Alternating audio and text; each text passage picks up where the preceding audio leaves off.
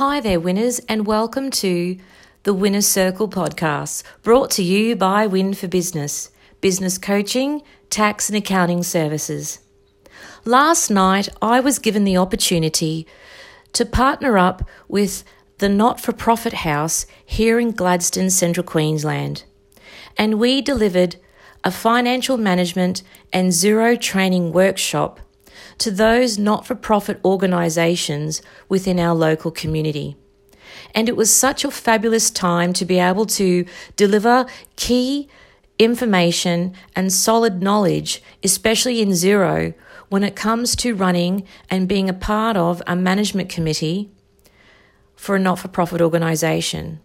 So, by chance, are you the president or the treasurer or a management committee member?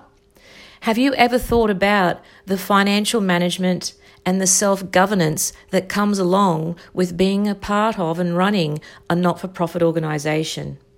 Do you understand what the role of a treasurer is all about and how important it is to have accounting software and the record keeping is in place when it comes down to your auditing requirements and talking with the Office of Fair Trading as well as the Australian Tax Office. So last night we ran through some key areas when it comes to being a part of and running a not for profit organisation. Now, for those that are listening in, you may go, well, What's a not for profit organisation, Karen?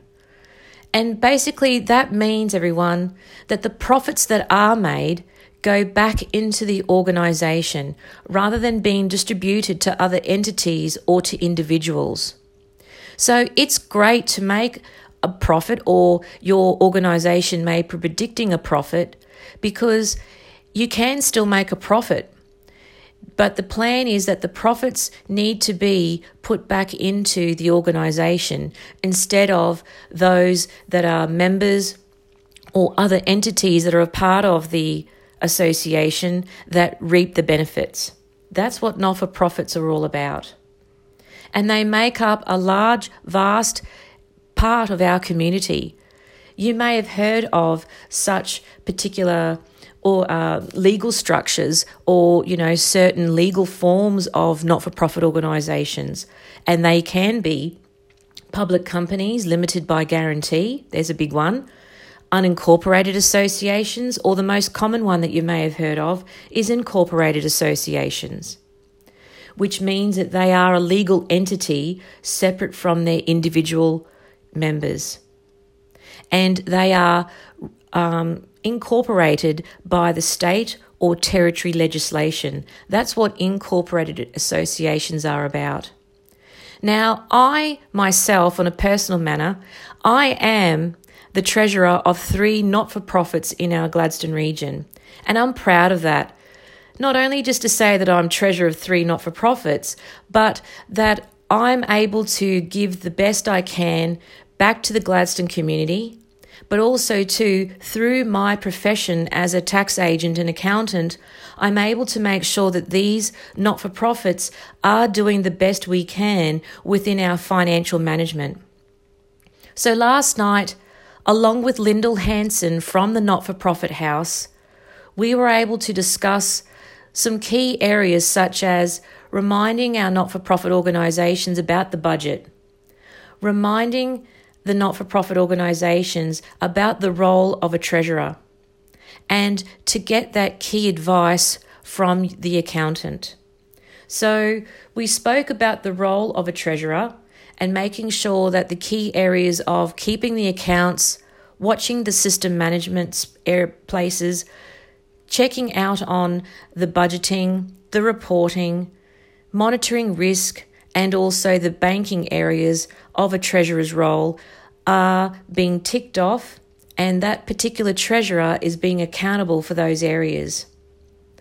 But also, too, it's the overall picture of what gets delivered to the management committee to make sure that the reports that are completed by a treasurer are sent out prior to the management committee meeting.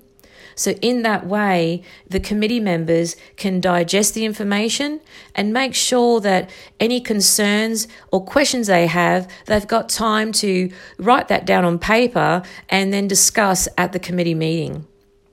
to make sure that the reports that are delivered are easy to understand. Not all financial data can be interpreted by each individual. Some people understand it more than others. And if we're able as a treasurer to take a step back and look at that and go, hang on a minute, because you and I might live in that data financial matter world as a bean counter, for example, but not all understand that data and get a bit overwhelmed by it as a committee member. So we've got to take a step back and have a look at what we're trying to deliver to the committee as we've got to interpret exactly what's been going on within the financial statements. And if we understand it, then we've got to somehow um, get the committee to understand it as well.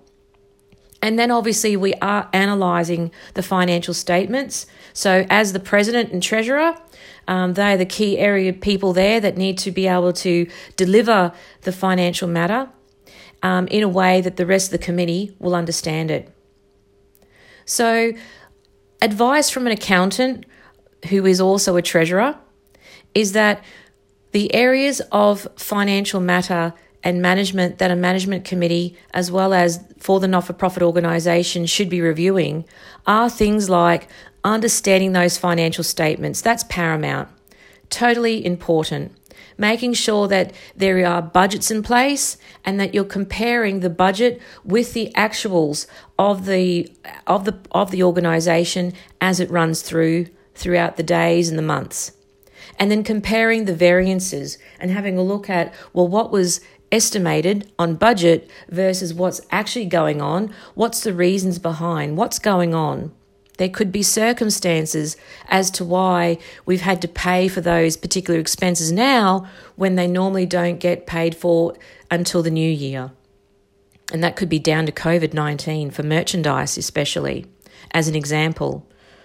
So it's also making sure that there's regular, re- uh, regular record of the financial information, that the budgets are done, that there's good cash flow happening, that you're managing stock also, that you're keeping an eye on the asset register and that you have a good relationship with your auditor and your accountant. So, there were some of the areas that both Lyndall and I wanted to highlight via our pieces of information that we provided last night. But also, too, one area that I wanted to highlight, and either you walk away from this listening to my podcast today was to say that via the Australian Tax Office's website and the information in that website, there is a very very, very handy little checklist called the Self Governance Checklist for not for profit organisations. Now, having good governance practices in place helps not for profit organisations identify and manage, especially areas of financial data their tax, and either superannuation compliance, making sure those risks and other risks to the organisation are not heavily impacted and it's not going to impact the reputation and the work of that organisation. Now, this checklist can help a management committee organise and understand those particular obligations but also too what types of not-for-profit organisations you are, but also what other entitlements and obligations that you may be able to receive for being that particular organisation. Now, this checklist can help you to understand those obligations, as I've said, and it's voluntary, really, at the end of the day. This checklist does not have to be then sent off to the Australian Tax Office or to any other third party. This checklist really is something that the organisation can complete on an annual basis or whenever there is such a major change to the organisation's structure or operations. And it pleased me last night so much to know that those who attended last night's session had actually used this self governance checklist within their own organisations. So it was fabulous to know that this was available, that they had actually found this resource, and that they are using this consistently within their organisation. So from me to you, to those of you that are presidents or treasurers or are part of a management committee for your organization as a not for profit and you have not you're not aware of this particular self governance checklist, please head to the Australian Tax Office website and search for the self governance checklist for not for profit organisations. It is a, a 29 page document, so it's quite long and lengthy. However, it does give you better clarity, understand and identifies those particular areas that I've just run through. So, I also wanted to give a shout out to the not for profit house here in Gladstone.